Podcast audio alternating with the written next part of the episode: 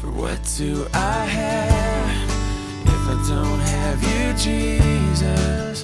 What in this life could mean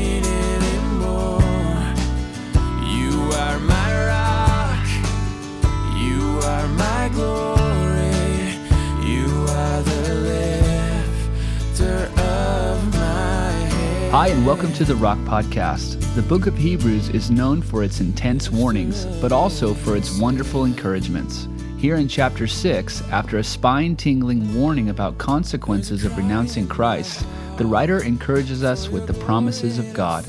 Now let's join Pastor Ross with the message entitled Two Unchangeable Things. There's a great scene from Anne of Green Gables, a movie that we watched many times growing up with the kids, especially Jordan enjoyed that movie. But there's a great scene in there where that red headed Spitfire Anne is lamenting about her life in that overly dramatic way that she is famous for to her very stoic adoptive mother, Marilla. And she says, with her hand on her forehead, she says, Oh, my life is a perfect graveyard of buried hopes. And she could tell that Marilla, as usual, is not very impressed. And she says to Marilla, Can't you even imagine what it's like to be in the depths of despair? And Marilla gets this kind of smug look on her face. And she says, No, I cannot. To despair is to turn your back on God. And that's exactly what the first century Hebrew congregation here is thinking of doing. They've got some tough times, they've been persecuted for their faith in Christ. They've been alienated from their Jewish families that didn't accept Christ as they had. And now they're thinking about turning back to their old life. And this is exactly what the writer, the pastor writing them, is trying for them to avoid turning their back on God. In fact, he's just warned them and said that would be a most desperate situation. He's been saying, I know it's tough. I understand you're being persecuted. I know you're tired of it. Uh, you're letting it get to you, though. You're drifting in your spiritual walk. You're becoming careless. You've stopped growing. The last thing you ever want to do is turn your back on God because He's the source of your life and of your blessing. But for some strange reason, it's in the sinful, weak heart of humans that when we get discouraged or despondent, uh, things aren't going our way, we tend to turn away from the very source and the answer and our help. It just doesn't make any sense. But we tend to do that, and the Hebrew congregation is doing just that. One writer put it this way just remember uh, the impossibility of God working in a life that turns from Him.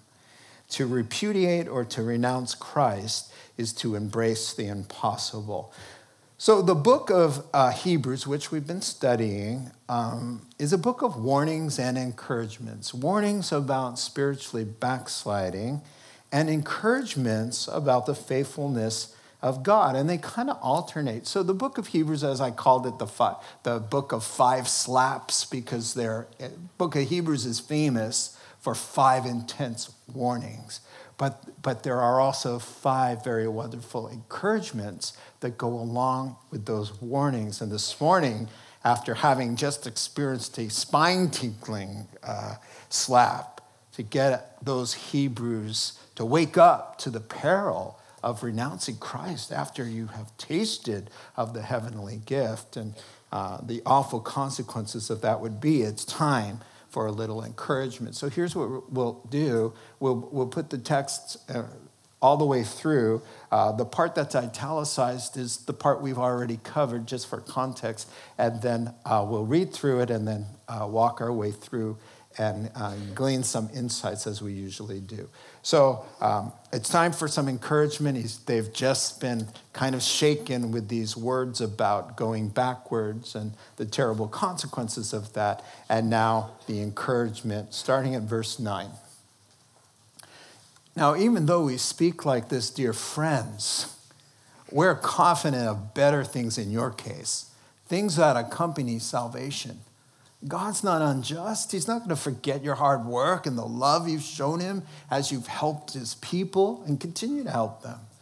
We want each of you to show the same diligence to the very end in order to make your hope sure. And we, we just don't want you to become lazy, to imitate those who through faith and patience inherit what was promised. And now the new territory. Now, when God made his promise to Abraham, since there was no one greater for him to swear by, he swore by himself, saying, I will surely bless you and give you many descendants. After, and so after waiting patiently, Abraham received what was promised. Continuing. Now, men swear by someone greater than themselves, and the oath confirms what is said and puts an end to all argument. because God wanted to make the unchanging nature of his purpose very clear to the heirs of what was promised, he confirmed it with an oath.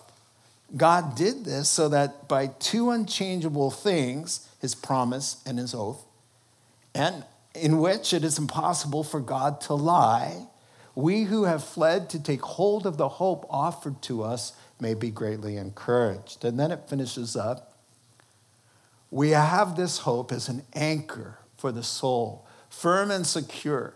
It enters the inner sanctuary behind the curtain in that temple where Jesus, who went before us, has entered on our behalf.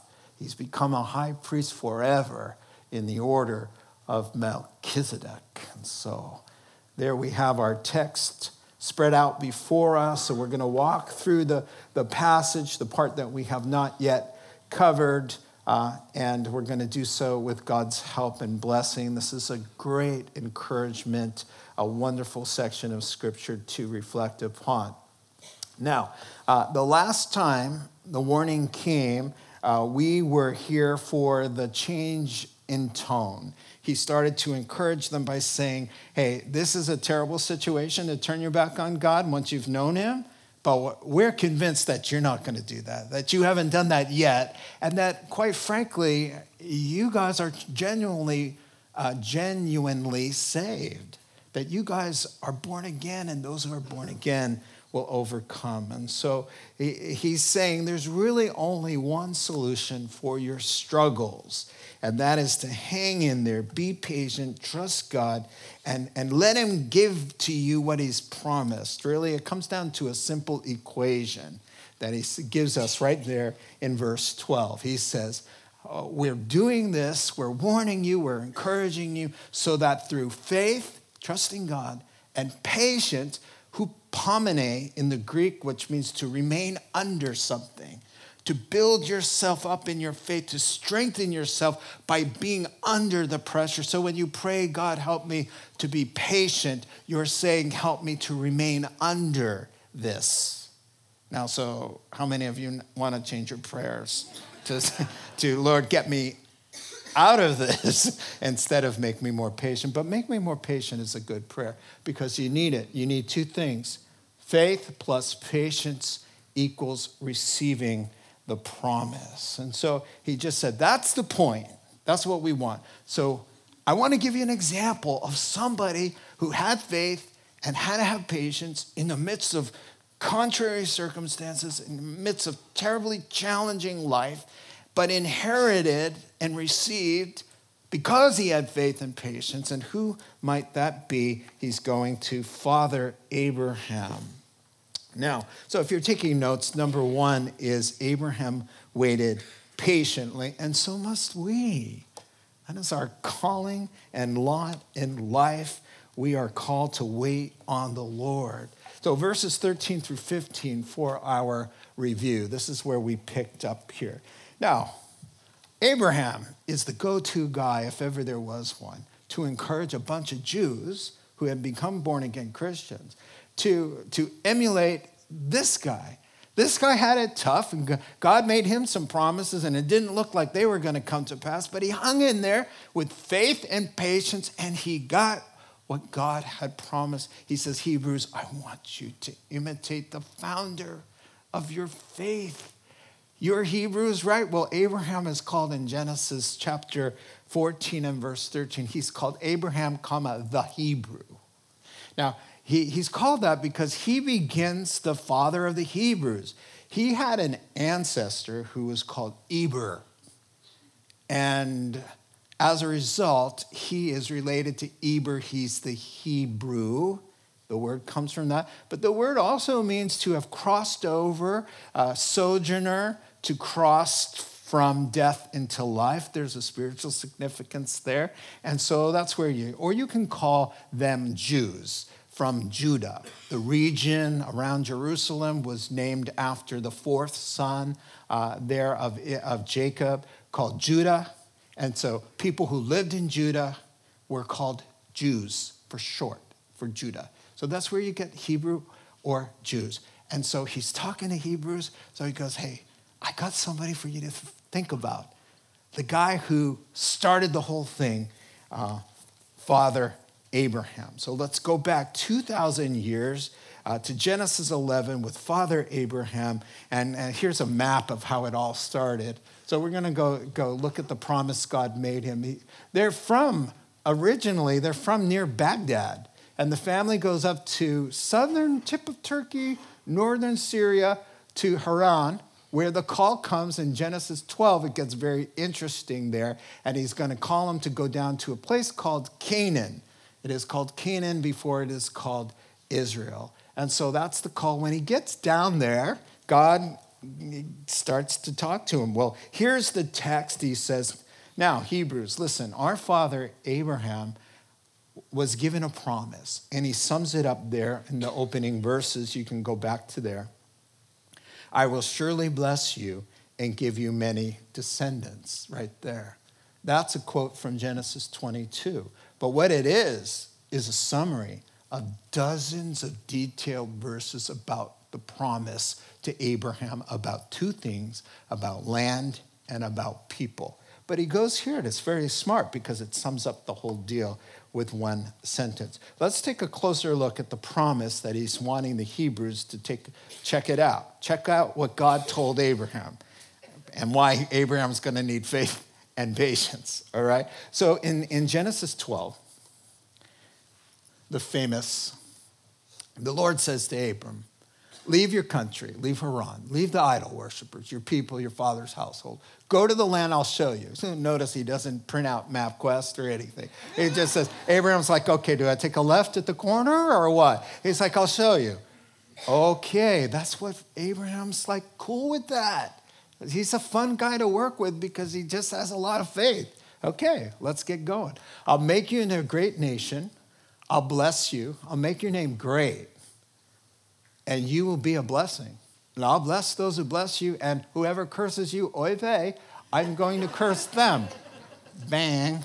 And all peoples on earth will be blessed through you. Why? Because, Abraham, I'm going to be related to you biologically and come through your biological DNA and save the world. Jesus Christ is blood related to Abraham. It's amazing.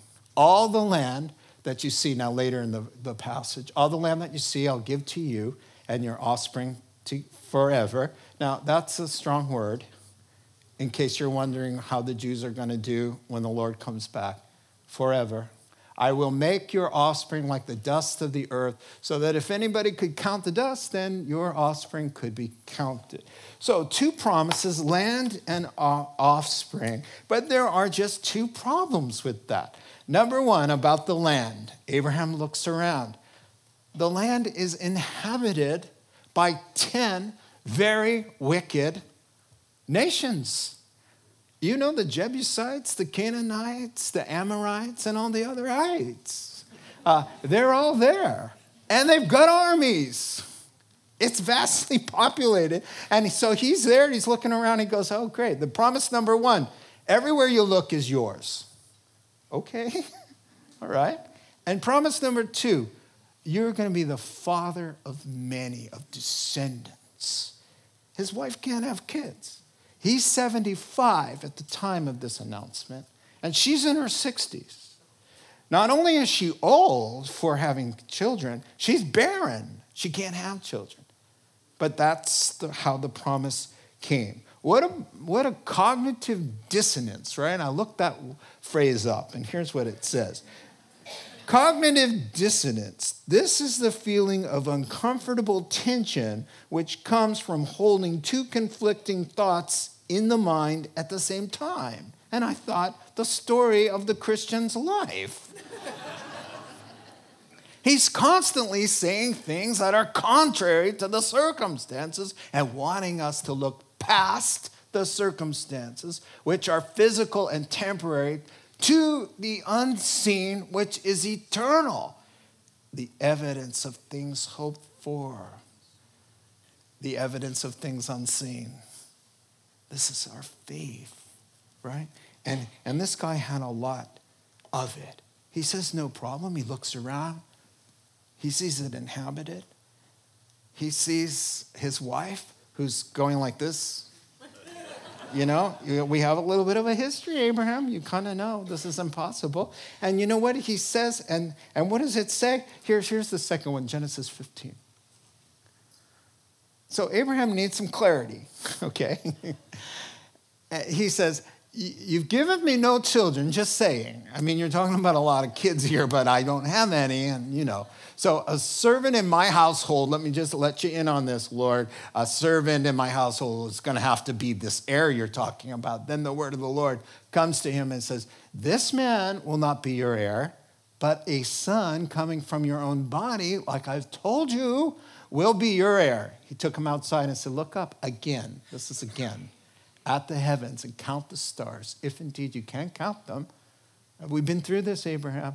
Then he said to him, So shall your offspring be. And here's the line that gets quoted a lot in the New Testament Abraham believed the Lord and it credited it to him as righteousness. What does that mean? He says he got saved. This is how he got saved because righteousness means to be put right with God. And because he took simply took God at his word. He did no good works. He didn't do anything. What he did was in his heart go, okay, well, then I plan to live according to the truth that you've just told me. That's called faith. And that's called being put right with God. And that's how you get saved in the Old Testament and the New Testament. Faith alone. Now, it, I do have to say that it looks pretty easy, but it, it was a lot harder than it appears. As you will recall, Sarah didn't wake up the next week and just say, Hey, you know, my tummy's a little unsettled. Uh, maybe I have morning sickness and all excited, you know? I mean, it's been a week, but wow, yeah. No, that didn't happen. Uh, uh, the social pressure on them was great. In that day and age, if you couldn't conceive, you were cursed by God. And so there was a lot of gossiping about you. You must have done something terrible for God to cause that to have happened. And so people shunned you and made fun of you. And if anybody wanted this to happen fast, it's Abraham and Sarah who have had already a lifetime of mocking and, and being alienated. They want this thing to happen and happen fast. That's not going to happen fast. 24 years. 24 years. To make things worse, what's his name? Abram. Abram means exalted father. You know what that means? It means big daddy. All right? So, so, so he's at the water well. You've seen the movies? Come on. He's standing there and they say, Hey, what's your name? And he says, Big Daddy and they say, "Oh, Big Daddy, where's the where are the tents of all your children?" Uh, well, actually, I don't have any. and your name's Big Daddy. Well, it's going to get worse. God's going to change my name to Abraham, which means father of a multitude. Come on. Who wants this to happen tomorrow? Right? You don't think they had a romantic dinner that night?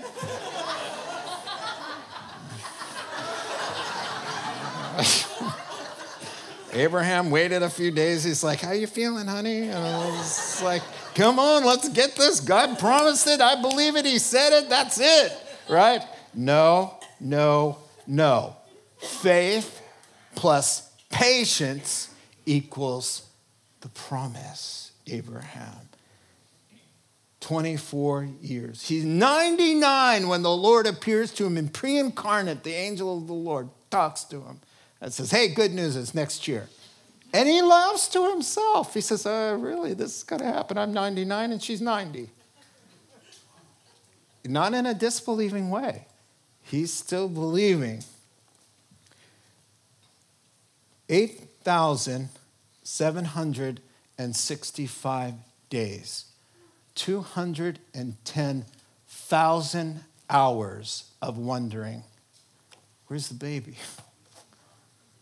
Where's the kid? Honey, what's up? You know, after a while, a hope deferred makes the heart sick. He stopped looking at her and asking, How you feeling in the morning? 210,000 empty hours of wondering. Did I hear him right? Did I just get a bad plate of couscous? You know, I was trying to think what they eat, you know. Come on. That's a long time. Romans 4 18 through 21.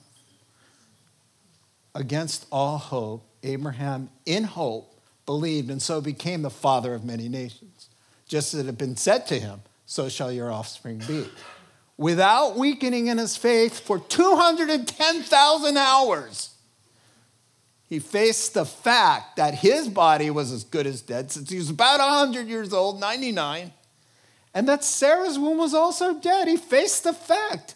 Yet he didn't waver through unbelief regarding the promise of God, but was strengthened in his faith and gave glory to God, being fully persuaded that God had the power to do what he had promised. But it took a couple things. I don't know if you could guess what they might be. It took, oh, oh, I'll, I'll give you another chance. it took faith and it took patience. And then he inherited the promise. Oh, no, it's not like Christians today. In Jesus' name, amen, like a magic wand. Boom! Did it. Okay, let's see it happen. All right. What is that with the in Jesus' name thing? Amen. Like, boom, did it. Has to happen now. The way that I want it to happen, the way that I imagine it happening, the way that'll make me comfortable. In Jesus' name, amen. Bam. Done. And then so discouraged. How many Christians, because they just won't do two things trust God and be patient. Don't get to hold their Isaac. Why? Because they gave up. Doesn't mean they're not going to heaven. It just means they're not going to be holding bundles of joy. And what do you think his name means? It means laughter. They don't get the bundle because they didn't do the two things required. So he's telling those Hebrews, you're about to throw Isaac out the window. Your joy, your happiness, your, the thing God promised you. You don't just get frustrated and turn away. Patience is a virtue. Get it if you can. Seldom seen in women, never seen in men. Raise your hand if you enjoy waiting. Yeah, don't raise your hand, nobody will believe you. When I do I have the wait slides on there? Like all the Psalms that say wait? Okay. Yeah, wait for the Lord, be strong and take heart. Wait for the Lord, as if I didn't say it again. Okay, 33. We wait, we wait in hope for the Lord. He is our help and our shield. Uh, be still before the Lord and wait patiently for him. Oh, wait, there's more. Wait for the Lord and keep his way. He will exalt you. I will wait for you, O Lord. You will answer, O Lord my God. I will wait for the Lord. My soul waits as I put my hope in him. That's what we're called to do. Samuel breaks a little yoke of anointing oil over David's head and says, You, sir, are Israel's next king. 20 years later, he sits on a throne. Seven years after that, he still doesn't have all of Israel. It's just about 25 years of waiting from the time God says, You the man, you the king. I declare it to when it's established and fully realized. So that's why David's writing that. I will wait. I will wait. My soul waits. I, am used to it, man. When I see, I just saw the Lord spoke to me through a traffic sign just the other day. I'm on 101, and there's a big blinking light. It says, expect delays, expect delays, expect delays. I just looked up to heaven and said, Yes, Lord. Yes, Lord, expect delays. That's our lot it's not a delay to him. Or some seminary professor pacing the halls back and forth, very upset. And a student went up to him and said, Hey, doc, what's up? What's wrong with you? He goes, Man, because I'm in, I'm in such a hurry. But the Lord definitely is not in a hurry. It looks like a delay to you, to Abraham, to David, to Noah, building, preaching, building, preaching, building, preaching, building, preaching, sunny and mild, sunny and mild, sunny and mild, sunny and mild. But the day he goes in, it was sunny and mild. One day the door slammed shut because God shut the door, and then he hears tingle, tingle, tingle, and a lot of cries outside, and then he says, I'm glad that I had faith and patience, and I inherited what God promised salvation my word. Amen? Amen? It's the only way to go. Hebrews, you get what God promised you when you exercise faith and patience. You give up now. What about your bundle of joy? What about well done, good and faithful servant? That's a promise. You, you're gonna you're gonna miss that because you're growing in patience because things don't look like they're working out the way they should have worked out. You didn't write the story of your life. That's out of your hands. He's writing the story, and when it, we get there, the story's going to be beautiful. Why? Because there's a promise. I'm making all things work together for your good, because you love me and you're called according to my purpose. And so. Now, waiting doesn't have to be such a terrible chore because, verses 16 through 18 will continue now, because of God's promises. They're good. It makes waiting more exciting than anything else because you know it's coming.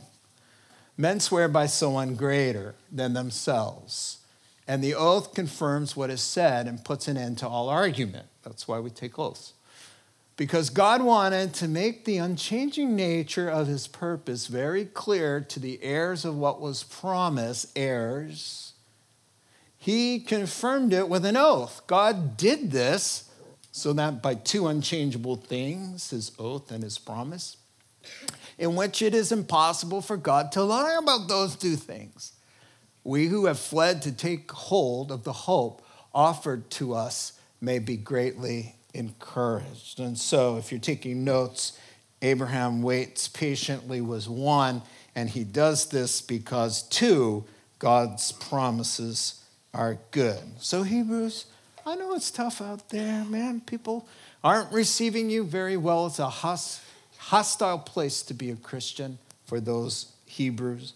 But he says, uh, not only do you have his promise, God will see you through he confirms his promise with an oath. Now, about oaths. In the Old Testament and to Jews and his Jewish audience, oaths were biblical. In fact, they were commanded.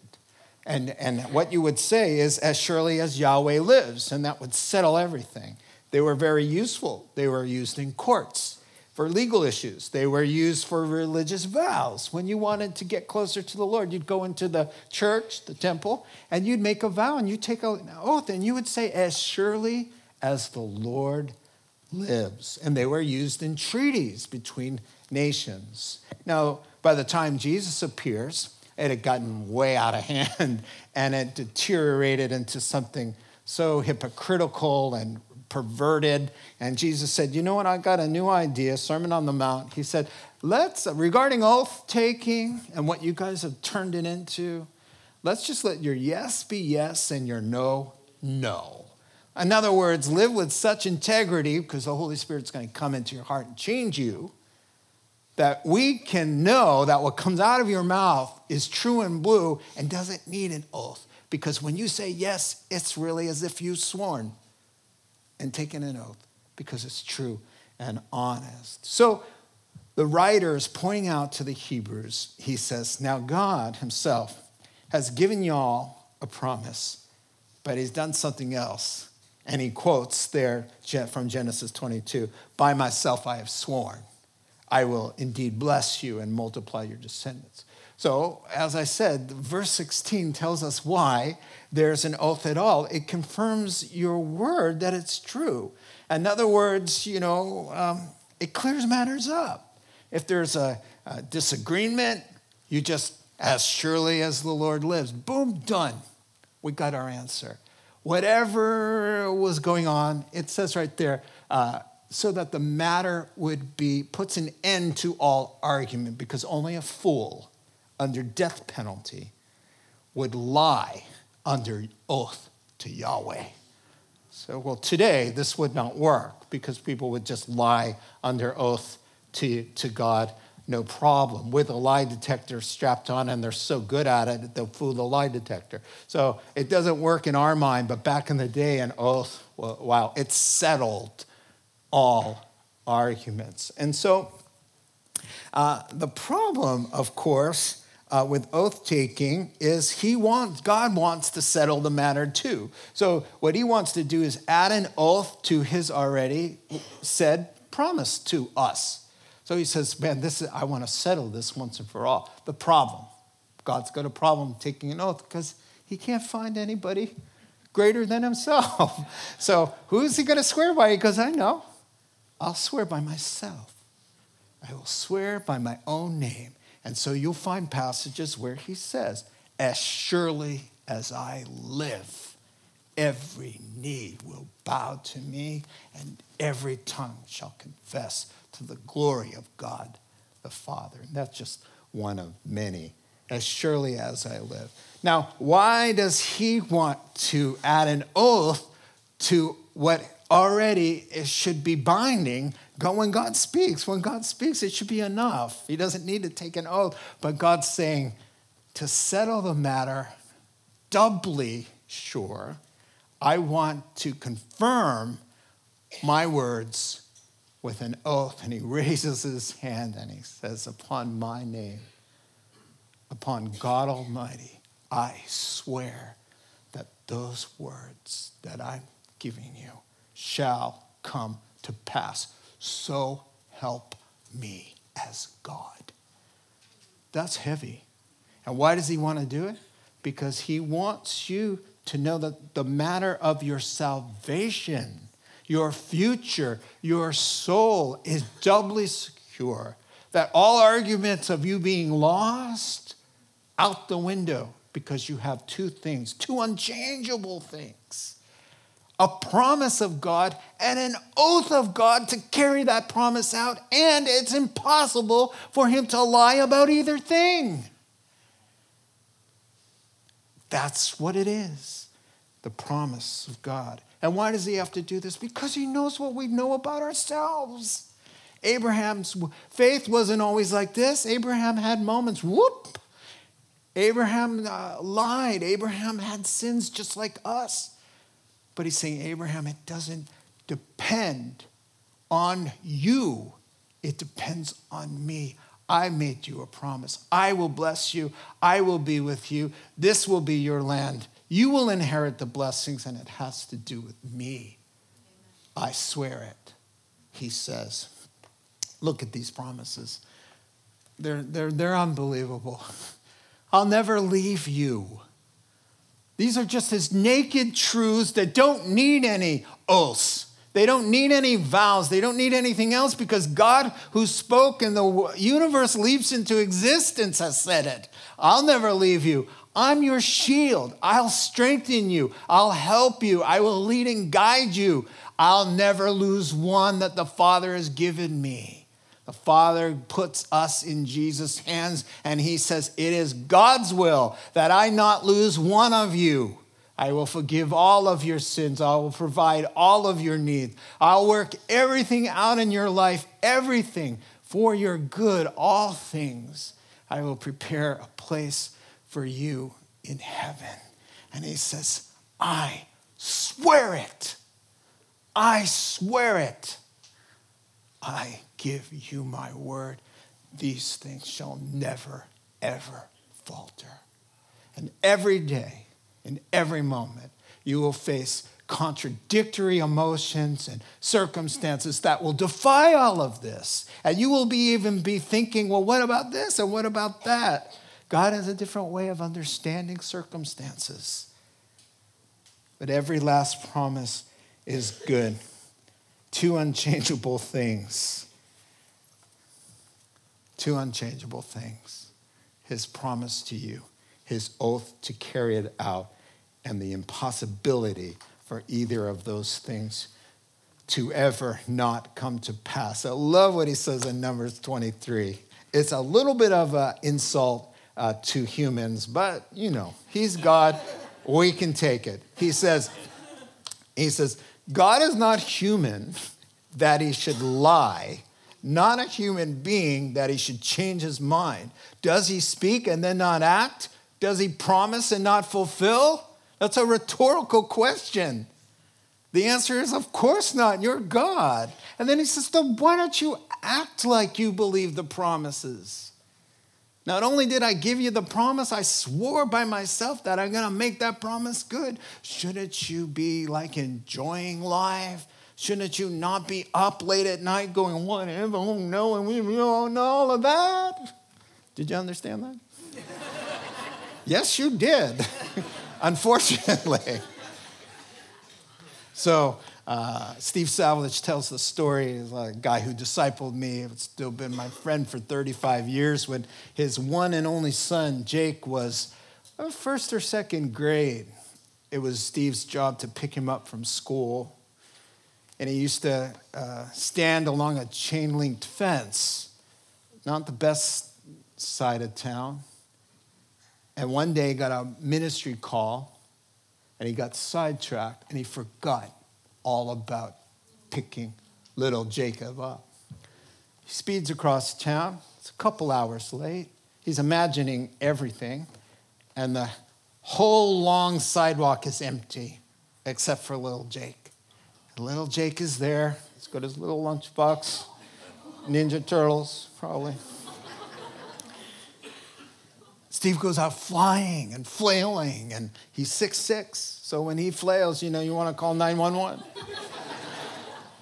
Picks him up. He's like, Are you okay, Daddy? Just, just, just, he's a mess, right? The kid is like, Dad, I'm fine. What's going on? He's, and puts him in the car, sits him down, straps him in, and says, I, I just, you know, he's humming some Disney tune. It was not frozen. I'm glad I'm not the only one. All right, the pastor last week said something. so he's humming something. Steve says to Jake, Jake, uh, I'm glad you're happy and everything's okay. Did you cry or did you get scared? He goes, No, I didn't. And he goes, Why? And he said, Dad, you said you were going to come and get me. Dad, you told me. You, you told me you said, I'm coming to get you. Your dad has told you not only is he coming to get you, he's coming to pick you up. Literally. he's coming to get you, all right. He's coming to get you. But you know what? That's not all he's promised you. He's promised you all of that.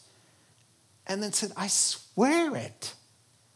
Boy, every single worry, every single what if, every single acid reflux related problem thing that you've done, let me just tell you, has been a monumental waste of time and energy because these, my friend, are your reality. This is it. All you're lacking is faith and patience, and you're to get. The baby Isaacs are all there. They're all lined up, just like uh, all in their incubators, waiting for mom and dad to just take them home. Okay, that was too far fetched, but I think you get what I'm trying to say. Let's wrap it up with the last couple verses. Great encouragement indeed. So, verses 19, we have fled, fled to take hold of the hope offered to us, may be greatly encouraged. Understatement of the year. We have this hope as an anchor for the soul, firm and secure. It enters into that inner sanctuary there in the temple behind that massive curtain, 60 feet high, 30 feet wide, four inches thick, takes 300 priests to manipulate. Some say two tons. Where Jesus, who went before us, has entered in on our behalf. He has become a high priest forever in the order of Melchizedek. So, note takers, Abraham waits patiently, and God has confirmed his promises, and Jesus has gone ahead of us to secure the way. Jesus has guaranteed our safe passage. And so, just when you think it can't get any better for us, it does, and that we have this wonderful Savior. Uh, we, this, this is what it's saying.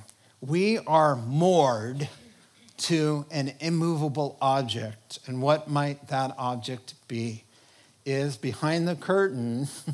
What's behind the curtain is the throne and the presence of God Almighty. So he's saying that the hope that we have as heirs of the promise, if we have patience and faith, that we are anchored to God Himself.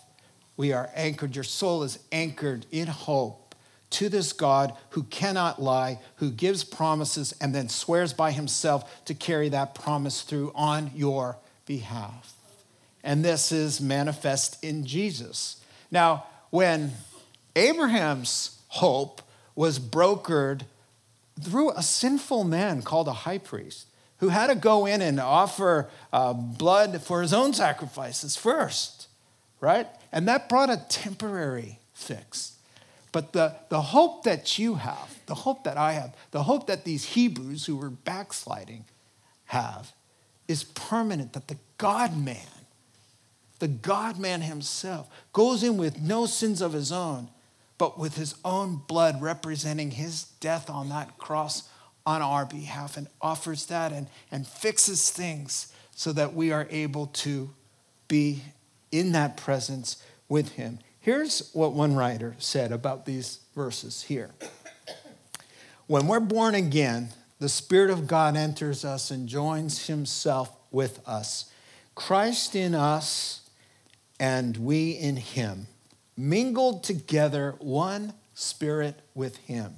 As Paul writes, He who is joined to the Lord is one Spirit with Him.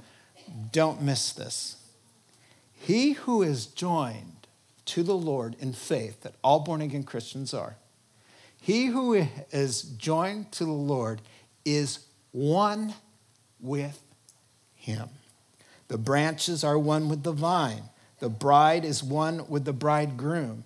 And the union of human spirit with the spirit of Christ is an inseparable, permanent binding and constitutes the reason for the true, everlasting security of all who believe. If you're anchored to God, your victory is sure. When you get saved, it's not like God says, okay, okay, angels, we got one over here. Show faith. Okay, so go down there minister to him. You know, he's on the radar now. Bloop, bloop, bloop. There he is. No, no, no, no, no.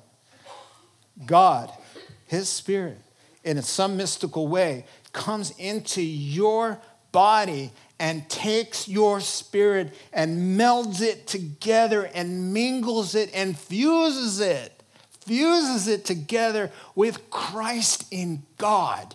You are joined together with Him in some mystical way that we'll figure out when we get there. We retain our own identities, but He's saying, when I come in, we're joined together. Isn't that why neither death nor life nor angels or powers or demons or height or death or nakedness or famine or sword can separate this? Of course, can a nuclear bomb do it? Nothing can do it. Why? Because you have been joined and fused together and enmeshed in a way that can never be untangled. Once that union happens, man, do you have problems? Do you have a problem in the world? If we lived by the truthfulness of God's promise, which is confirmed by God's oath, he says we've got a pretty firm and stable anchor. what is going to move you if you're in Christ and Christ is in you? This is why you got to be in your Bible. This is why you got to be on your knees because you forget all of this. As soon as Goliath comes out and goes, oh, I'm going to kill you, you know, you're like, oh, you go, we're all going to die. and out goes, I'll put those promises back. Out goes all of that. Out goes that. One look at Goliath, it's like, who cares about that? Who cares about that?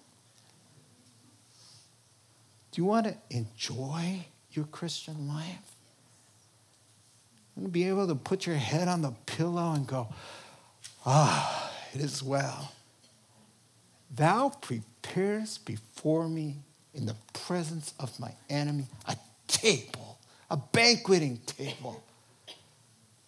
My cup overflows in the presence of my enemies. I'm like, oh, good, pass the Grey Poupon. And they're like, we're gonna kill you. I said, yeah, yeah. How was your day today, honey? And you're just, why does he say that? He says, the Lord, oh God Almighty is my shepherd. He's made me some promises. And they're good. They're good promises. So I'm going to disregard the Goliaths and the things that are defying God's reality, and I'm going to live like God's reality is more true than my circumstantial surroundings. You don't say amen there. I'm going back to India on the next plane. Looking past the things that are seen. For the things that are seen are temporary. The things that are unseen, looking past that to the promise of God. And so when the thing comes at you and says, Well, look at this, look at the facts here. Abraham, look at the facts. Your wife can't have kids. Amorites, Perizzites, Jebusites, Canaanites. It doesn't matter about the ites, and it doesn't matter about her womb, and it doesn't matter what the people downtown are saying about all of that. It matters about two unchanging things a promise and an oath by God Almighty about that promise, and I'm going to live like that's my reality. Amen? Ah. God, I'm trying. I am trying. I have sweat to prove it. I don't know. I got one last illustration. A few months ago, a little fisher, fisher, fisher, what do you call them? Fisher boat? a little boat with fishermen in it. Caught on fire in the Atlantic they were going down. They had a little raft, it was taking on water. There were sharks bumping, you know, but just terrible. Not a, not, not a sturdy thing. And, and then, eh, well, let me show you a picture of the raft. On, yeah. So they're out there, it's the middle of the night. They send out a flare. They're just thinking we're going to die. They looked at the, the little raft little raft was like, you know, we'd rather take our chances with the sharks, you know. And guess who happened to be in the neighborhood? the USS Roosevelt, a destroyer.